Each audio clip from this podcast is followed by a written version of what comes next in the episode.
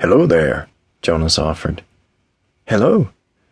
The boy stayed where he was, waiting for Jonas to define their situation, while Jonas wondered how the urchin had come to his yard in particular. Most of the land around was national forest. Jonas knew his few neighbors. This boy didn't belong to any of them. What's your name, son? Drum. That's it? Benjamin, but everybody just calls me Drum. Drum it is, then. Your folks camping round here? I'm by myself, I reckon. Then I reckon you're hungry. Come on in. Drum was probably a runaway, Jonas thought. He didn't have a phone, but he would feed the boy, give him shelter, try to keep him in one place until he could get into town and make some inquiries, let somebody in authority know he'd found a loose child. Jonas didn't consider Drum a lost child.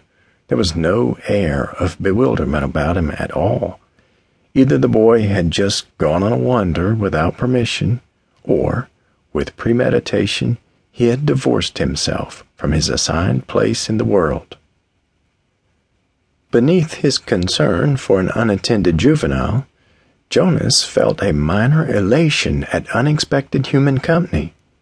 He had been burdened with more loneliness than he usually felt so early in the day.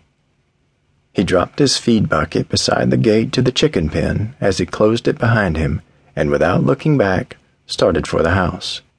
He heard his visitor's footfalls at his back as Drum ran to catch up, looked down at the boy as he came alongside, and bestowed on him a slightly crooked smile. Well, Drum, everybody around here just calls me Bear. I haven't had my breakfast yet.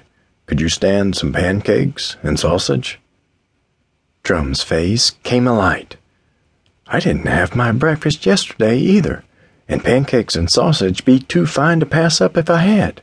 I'm right thankful to you.